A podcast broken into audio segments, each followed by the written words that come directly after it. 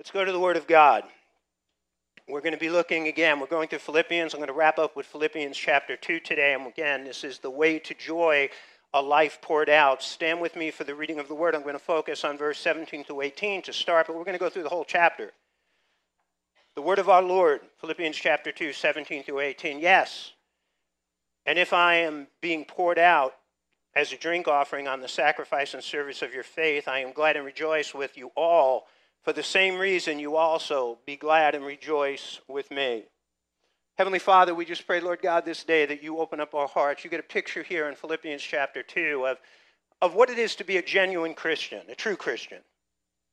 I want to pray, Lord God, that you would imprint upon each and every one of our hearts, Lord God, your word today and your calling, the very purpose you have for our lives. And I pray, Lord God, you'd have your way with every one of us here today and you'd be glorified in the name of Jesus. Amen. You can be seated.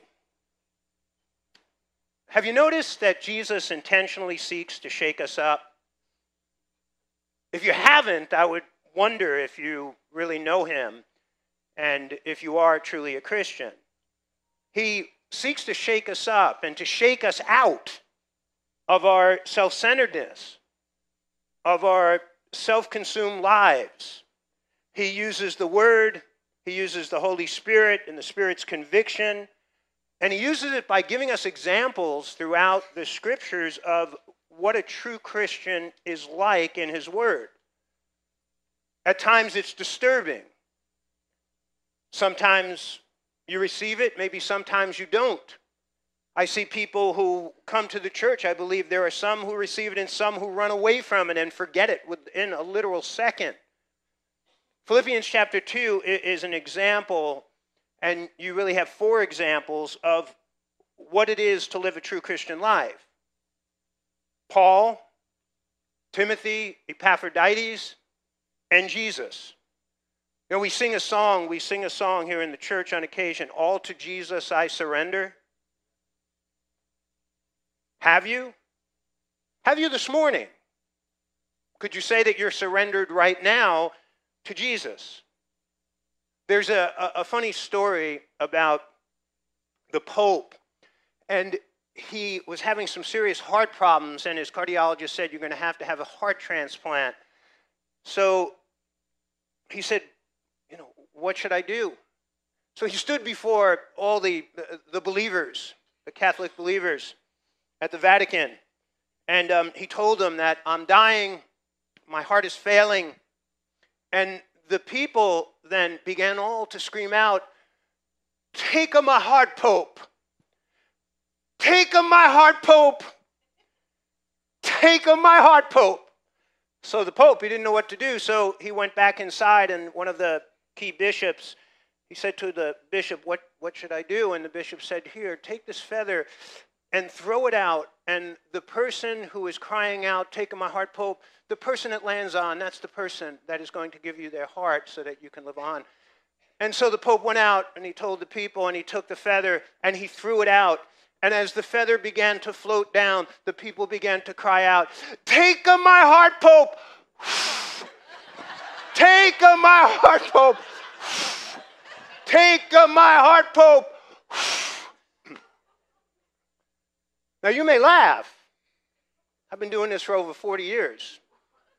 And I've been watching people coming in and out of this building and other church buildings who say, Take of my heart, Jesus. Take of my heart, Jesus.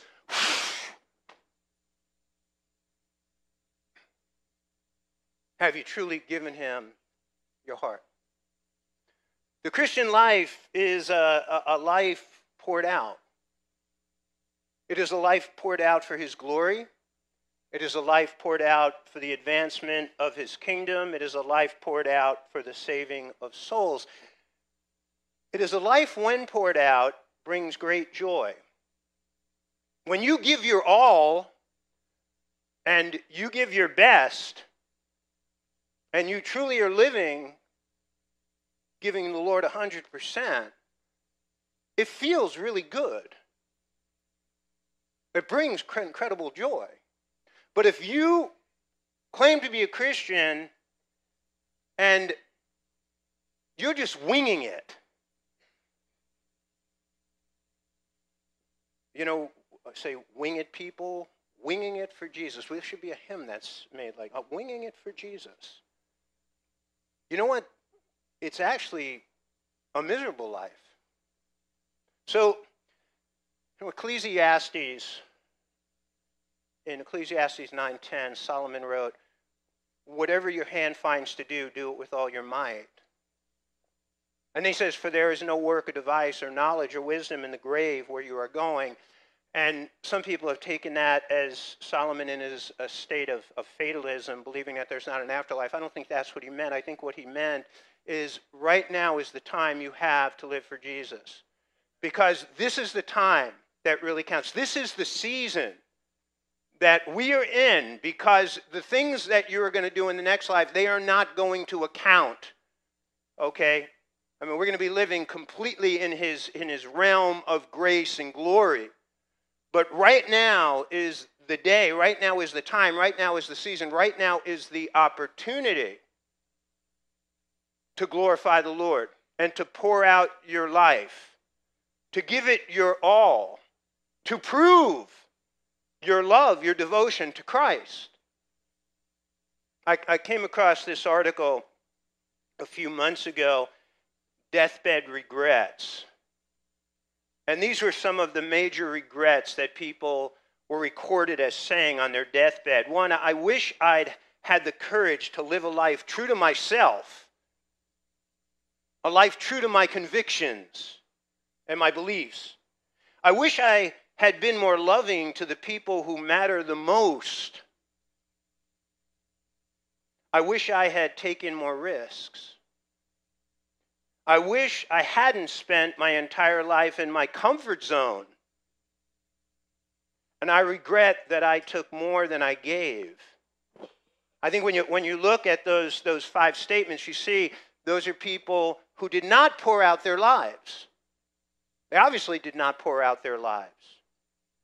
So, again, Philippians 2 is about pouring out your life through these, again, four great examples. Four people who gave their best. Four people, you know, there's a saying if you played sports, I left it all on the field. And there's four people here who left it all on the field.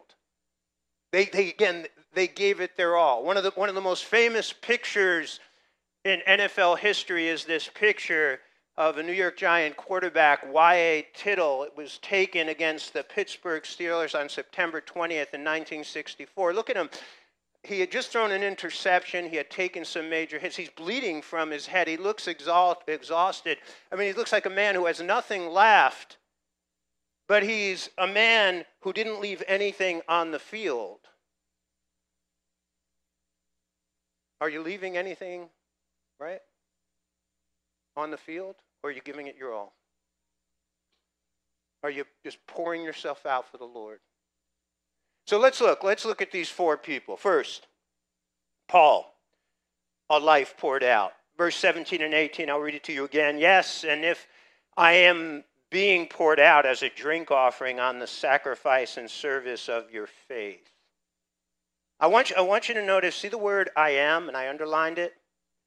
He, he is saying here, I am being poured out. Not that I decided to pour it out once. It's the idea of um, continuous process. It's not one and done. There's a lot of one and done Christianity. Have you noticed that one and done Christianity? Oh, yeah, yeah, I was born again. Yeah, I was born again, you know, 25 years ago. Well, have you experienced that newness, that vitality, that energy, that filling of the Spirit in the last 25 years? Well, I was doing this for God many years ago. What are you doing for God right now? Maybe somebody comes up and gets in my face and they start complaining maybe about something that I've preached or something that I said, it's something that I've looked at people and said, and what are you doing for God? What are you doing for God? Besides just discouraging. Paul's entire life was a life poured out his, his life of, of, of prayer, of worship, his ministry, his life of giving, it's, it's a life of sacrifice. And he says it right there, right? I am being poured out as a drink offering on the sacrifice of service. You know what sacrifice is? Sacrifice costs you something. Sacrifice is giving up something that is valuable in order to advance the gospel and glorify God. What are you sacrificing right now? What is your Christian life? What is the cost that you're paying in your Christian life right now? So, Paul in, in chapter 3 of Philippians, verse 9, he says, The things which you learned and received and heard and saw in me, these do, and the God of peace will be with you. So, he is here saying, as he says a number of times in Philippians, imitate me.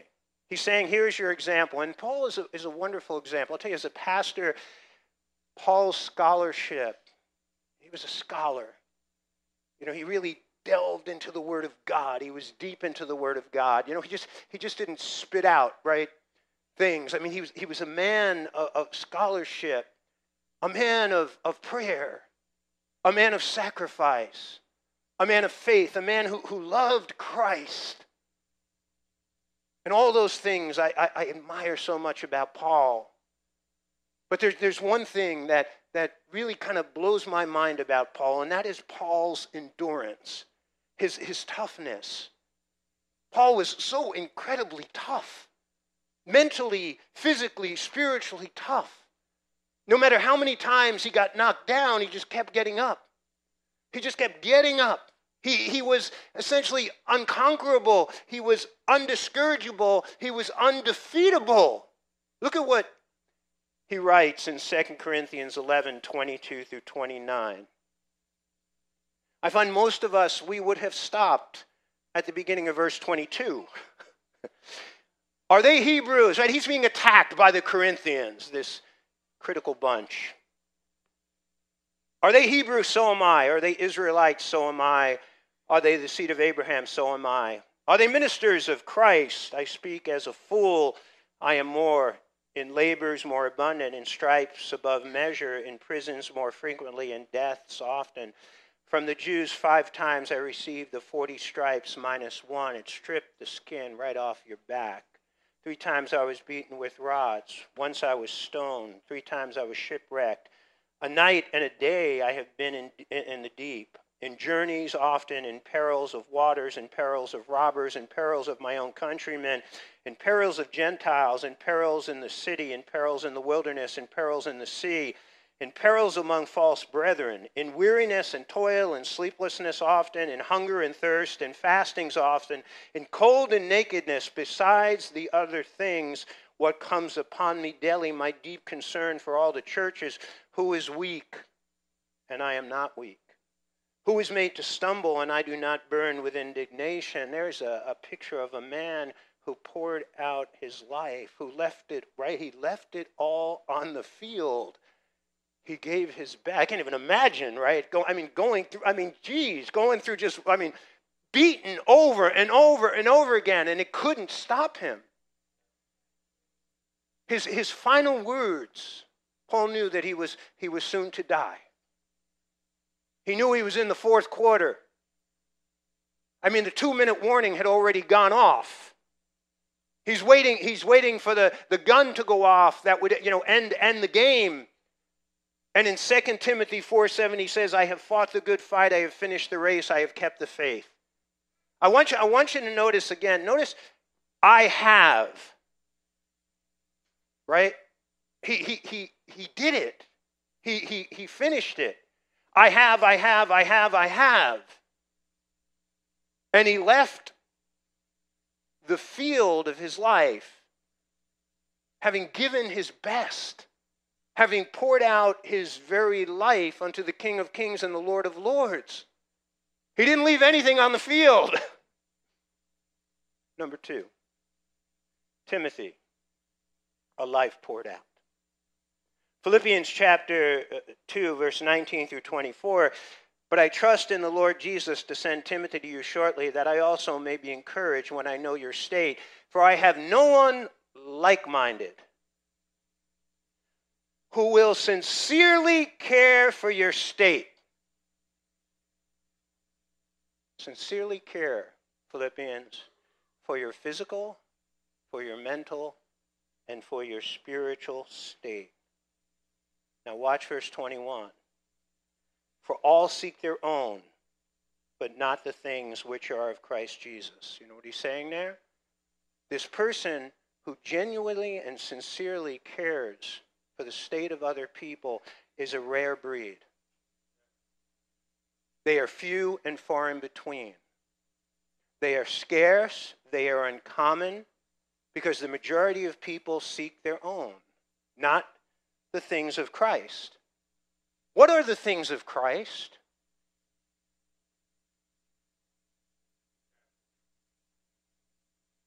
You! you are the things of Christ.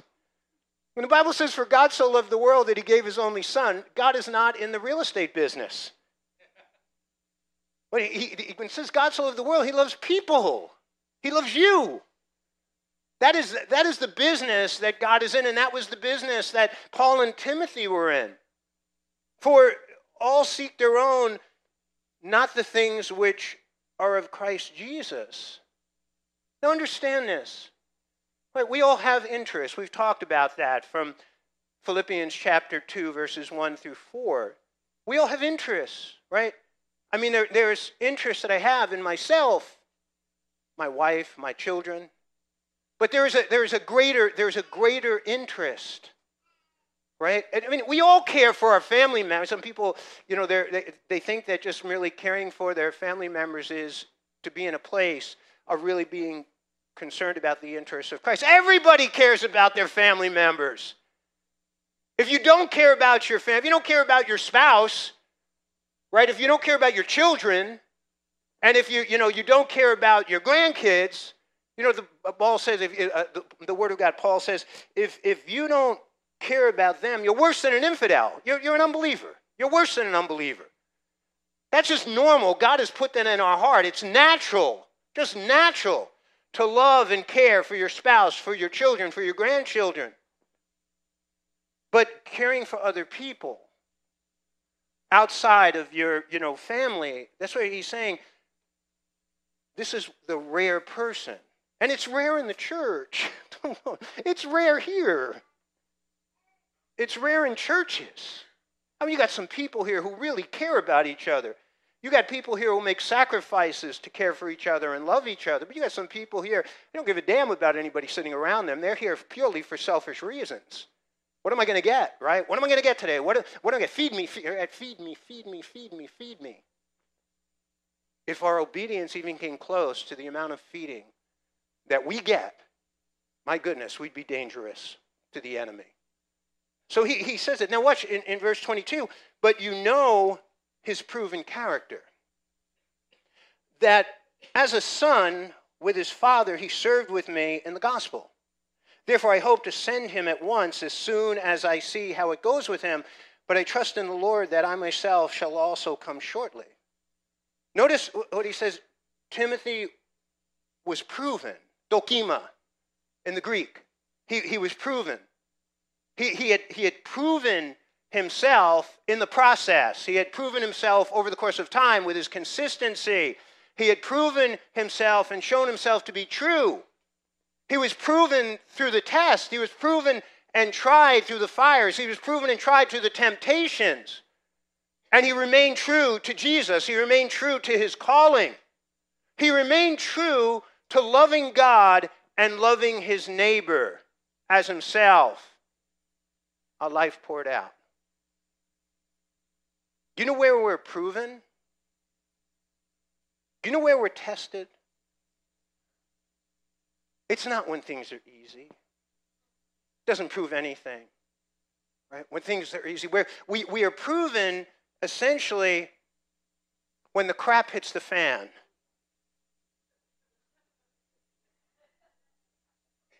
That's where we're really proven. When, when time gets hard. I want to say this to you God is much, much more concerned about your response when the crap hits the fan in your life than about the crap. Do, do you understand that? See, we, we, we, when, when the crap hits the fan, get me out of here, get me out of here, get me out of here, Lord God, help me, help me, help me, Lord, get me out of here, get me out of here, get me out of here.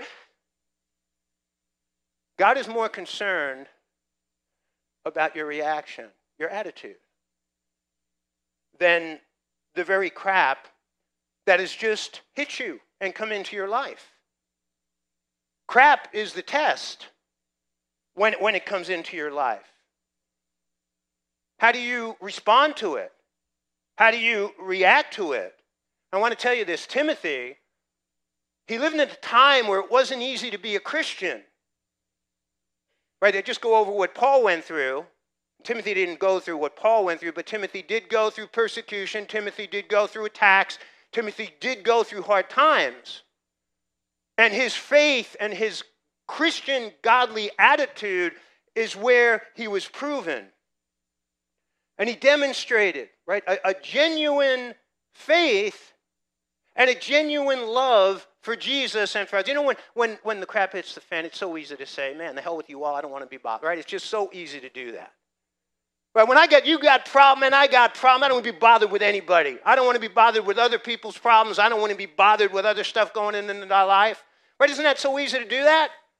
Some of you look a little convicted right now. I got problems. You got problems.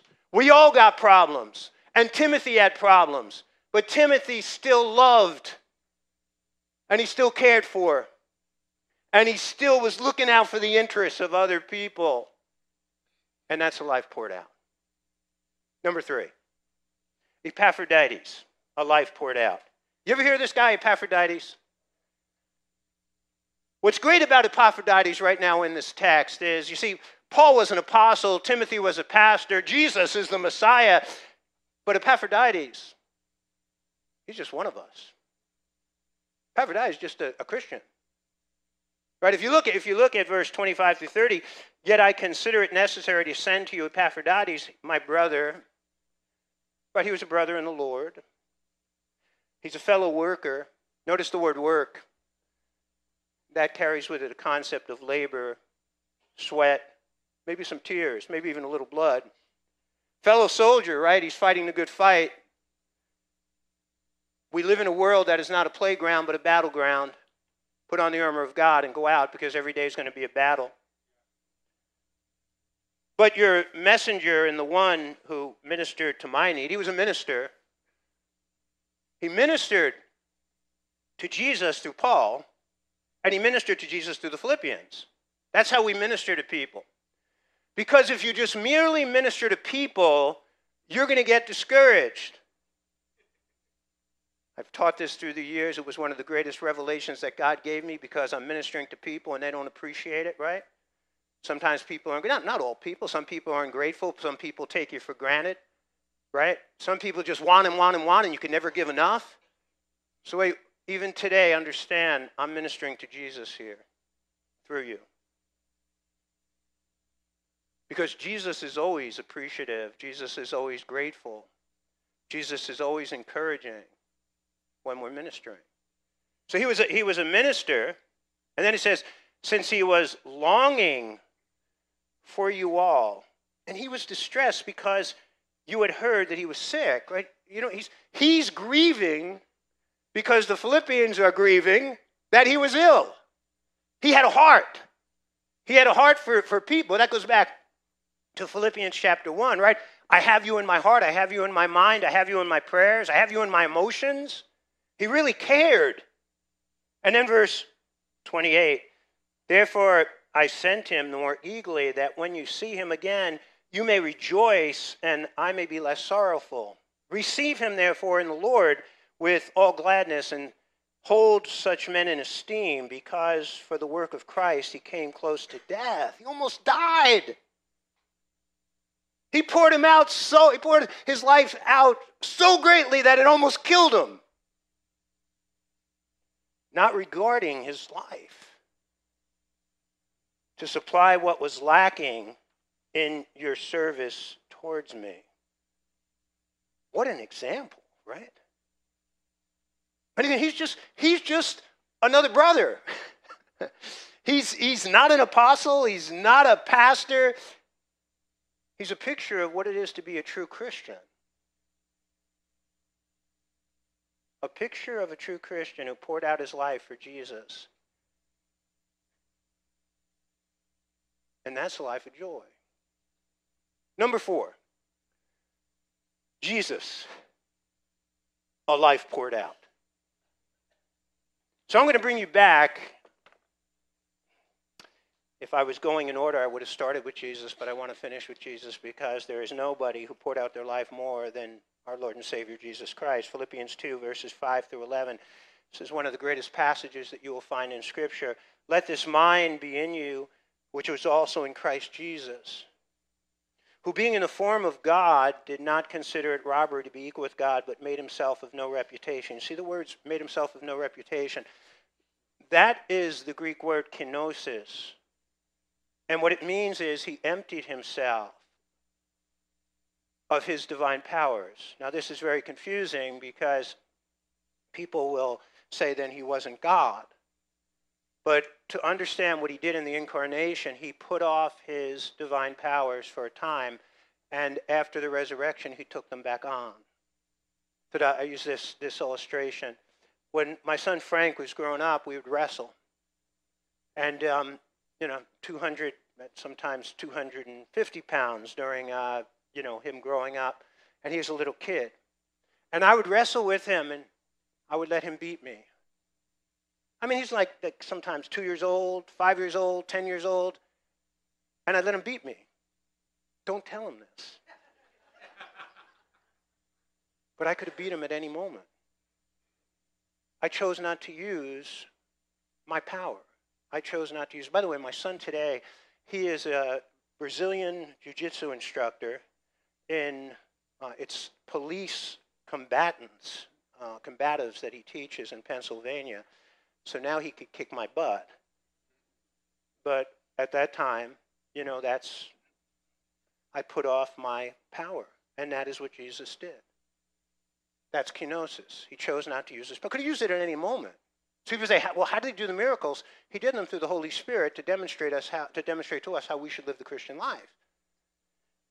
So taking the form of a bondservant and coming in the likeness of men and being found in appearance as a man, he humbled himself and became obedient to the point of death, even death on the cross. He poured out his life for us. Therefore, God also has highly exalted him and given him the name which is above every name, that at the name of Jesus every knee should bow, of those in heaven and those on the earth and on those under the earth, and that every tongue should confess that Jesus Christ is Lord to the glory of, uh, of God the Father. He poured out his life. Before the night before Jesus was crucified, he does, he does this thing. Of course, it, it doesn't compare to what he did on Friday. But on Thursday night, at the end of the Last Supper, you can see it recorded in John 13. It says that he loved his followers to the very end. And um, he laid aside his garment, he took off his outer garment, and he took a towel and put it around his waist. By the way, he, he took off his outer garment. That is a picture of him putting aside his divinity. And then he took a towel. That is a picture of him putting on his humanity. Fully God, fully man. And then he began to wash the apostles' feet. And he comes to Peter. And Peter says, you're not washing my feet. And Jesus said, If I don't wash your feet, you can have no part with me. And then Peter says, in his obsession, Wash my head, wash my body, wash all of me. And Jesus says to him, You've already been bathed. All you need to do is have your feet washed. What did he mean? Peter had already been forgiven. There something that becomes confusion? We are already forgiven in Christ. All your sins have been forgiven, past, present, and future. Then why do we need to confess? We need to get our feet washed because as we walk in the world, our feet get dirty. And those sins, right? Those sins that happen along our walk, they get in between us and God and they mess up our relationship with God. They become a block with God and they can get us into really bad trouble being disciplined by God. That's why we need to come to Him every day and confess our sins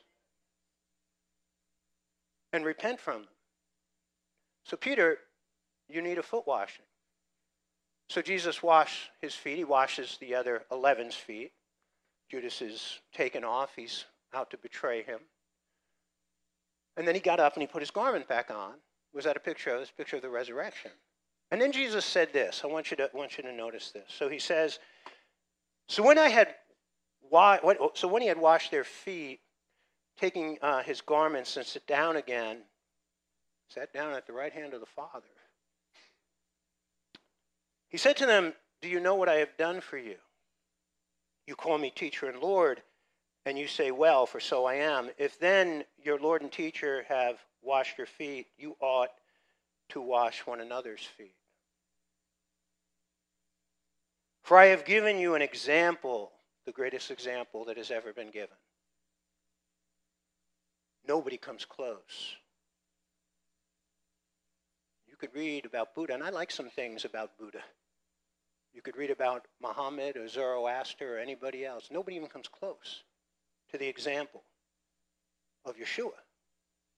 For I have given you an example that you should do as I have done to you. Most assuredly, I say to you, a servant is not greater than his master, nor is he who is sent greater than he who sent him. And then he says this If you know these things, blessed are you if you do them. That word blessed is, is, is a key word. The word is makarios. So when you have the Beatitudes, blessed are the poor in spirit, blessed are the meek, blessed are those who mourn, it is a supernatural blessing that comes to us from above.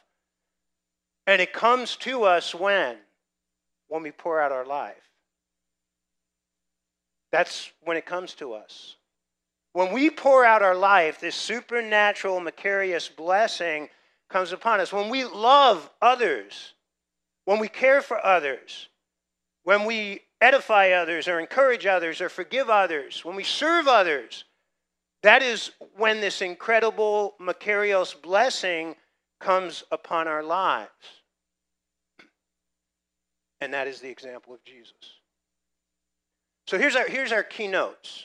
And I want to take a few minutes longer than I normally do with a few keynotes today. First keynote, talking about being poured out. Live and you die, die and you live. So Jesus said in Mark chapter 8:35, "For whoever desires to save his life will lose it, but whoever loses his life for my sake and the gospel's will save it."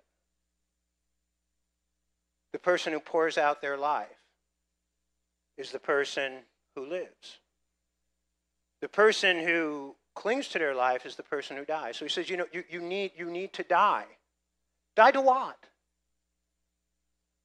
Die to your ego, die to your selfishness, die to your selfish desires, die to your obsession with comfort. That's America, man. We are obsessed with comfort.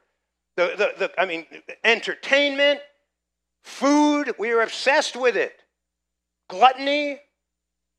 The more you die, though, to those lesser things, the more you live. The more you die to the smaller things, the more you live to the bigger things. You know what? This is true. It's not only true of the Christian life. Jesus is using a principle here. It's true of all life. It's, it's true of the athlete who die, he dies to his laziness. He, he dies to the easy chair to go onto the athletic field to train, to go to the gym and train, and he gets better and better. Therefore, he lives out his dream. It's true of the scholar he, he dies again to, to entertainment. He dies to laziness so that he can go out and become a scholar, a billion person. We have doctors here. They, they died. They died to their, you know, to their selfishness. They died to their laziness to become medical doctors. I mean, how many years, do you guys, 12 years of, of, of schooling and internship or residency to become a, a doctor? It, it's true of, of great investors right? They, they, they put aside, they turn off the television to read the books. They, they, they turn away from those things of just wasting time to learn about investing. What happens? They become rich and wealthy, learning how money works. One of my favorite poems the heights of great men, scaled and kept, was not attained by sudden flight, but they, while their companions slept, they toiled upward in the night. You look at anybody who was great in their field, whether, again, it could be athletics, it could be education, it could be business, it could be the church, And you will find that those are men and they are women. While their companions were sleeping, they were climbing and growing. And that's true. Simple principle. Live and you die, die and you live. Uh, second here, sacrifice. 2 Corinthians chapter 5, 14 through 15. For the love of Christ compels us, because we judge thus, that if one died for all, then all died. And he died for all, that those who live should live no longer for themselves, but for him who died for them and rose again. Why did you come to Jesus? I want you to really stop. I want you to stop, and I want you to be incredibly transparent and honest with yourself right now. Why did you come to Jesus? Did anybody in this room come to Jesus because they just wanted to glorify Him, serve Him, and just lay down their life and surrender for Him? Did anybody come to Jesus with reasons like that? Now, why did we come to Jesus? We came to Jesus essentially, think of this, because of selfish reasons. And I say self reasons. We came to Jesus because we wanted to be saved from hell. We came to Jesus maybe because we wanted peace or we wanted joy. We came to Jesus because we wanted to be forgiven. We came to Jesus because we want to go to heaven, right? That's why we came to. I'm guilty. Let me see. Who else is guilty here? Yeah, right? And the rest of you didn't raise your hands. You're you're full of it. So understand for the love of Christ compels us. Came because right, he laid down his life for us, offered us a way to salvation. Now, when, when you come to Jesus for those self reasons, and you experience His love, and you're experiencing His grace, and you're experiencing His mercy, you're experiencing His friendship, that suddenly you realize you have the best friend that you ever imagined you could have. Now, what happens, see, the love of Christ compels us because we judge thus that if one died for all, then all died, and he died for all, that those who live now, how am I going to live, right? For this one who loves me so much, this one who took all my sins upon himself on the cross, this one who hung there with, right, three nails, two in his hands, one in his foot. He hung there one Friday for me for six hours, taking all my sins upon himself. He died, right, for me, that I should live no longer for myself, but for him who died for them and rose again. You try living for Christ and not experiencing that love, good luck, because you're going to have a really hard time. But when you have experienced his incredible sacrifice for your life, that is the motivation. Again, the word we are compelled to then live for Him. And this whole life, the sacrifice of time, of talent, of treasure, becomes just an act of love. And the Christian life becomes enjoyable. It then becomes easy to pour out your life. Last one. Oh, let me say, no, not last one yet. I have two more to you. You willing to stay for two more? Risk. To pour out your life involves risk. Maybe some of you are sitting here right now and you're counting the cost to really pour out my life for Christ because there's a risk involved. In Matthew chapter 25, 14, 15, you have the parable of the talents. And it says, For the kingdom of heaven is like a man traveling to a far country who called his own servants and delivered his goods to them. And to one he gave five talents, and to another two, and to another one, to each according to his own ability. And immediately he went on a journey. Now you know the story, right? He gave, he gave one five, one two, and one one. The one with the five, what did he do with it? He invested it. You ever invest? Have you ever invested something that had no risk? If you have something that is yielding 10, 15, 20% that has no risk, please tell me about it. because I haven't found an investment, okay, in stocks and bonds and real estate or in crypto that comes with no risk. He invested it. He invested the five and he earned five more. And he had 10. And the one with the two, what did he do with it? And he ended up with two more and he had four. And then the one, what did he do with it? He buried it. Wouldn't invest it. He wouldn't even invest it in a T bill, in a bank account. He buried it. Why did he bury it? Fear. Motivated by fear. He was even fearful. He was fearful of the master, fearful, in a sense, fearful of God. But he refused to put his talent at risk. And when the master came, he took that one talent from the man who buried it and he gave it to the one who had ten. And he says, For he who has will be given more. And again, that is another true principle of life. Because you refuse to risk. And to pour out your life is to risk. Let me read a great poem to you. Only a person who risks is free. The author is unknown. Whoever wrote this was an incredible, incredible poem. To laugh is to risk appearing the fool. To weep is to risk appearing sentimental. To reach for another is to risk involvement. To expose your ideas, your dreams before the crowd is to risk their loss. To love is to risk not being loved in return. To live is to risk dying. To believe is to risk despair. To try is to risk failure.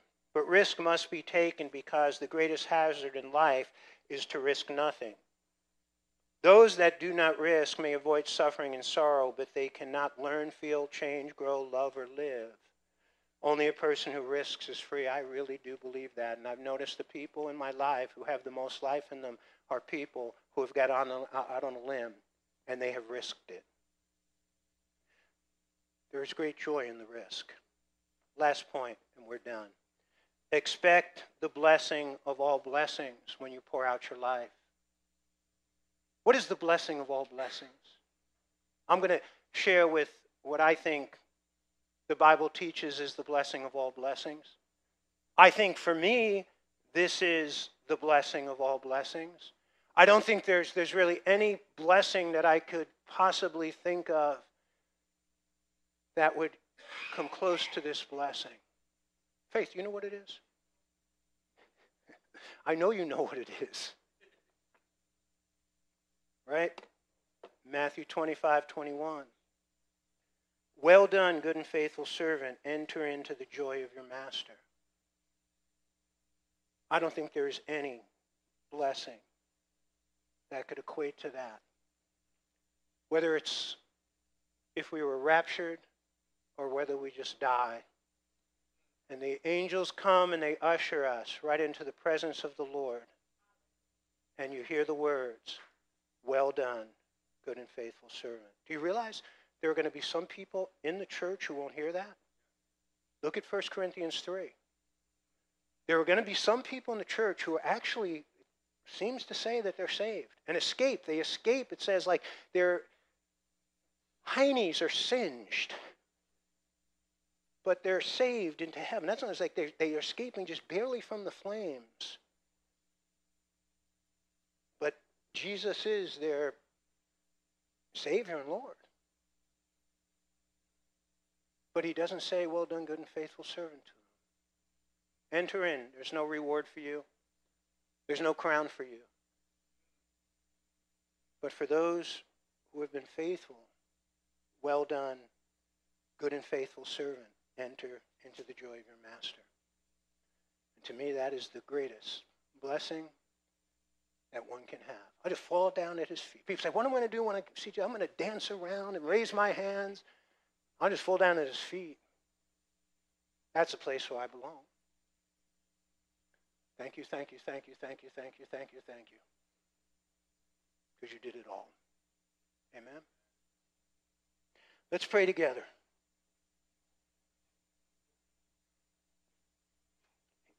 Hey, wait, look, look up at me a second. Just a second.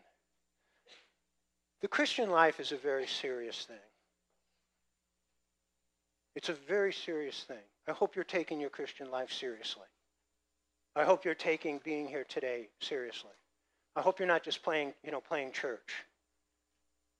Because it, it, it will determine whether you're in heaven or hell.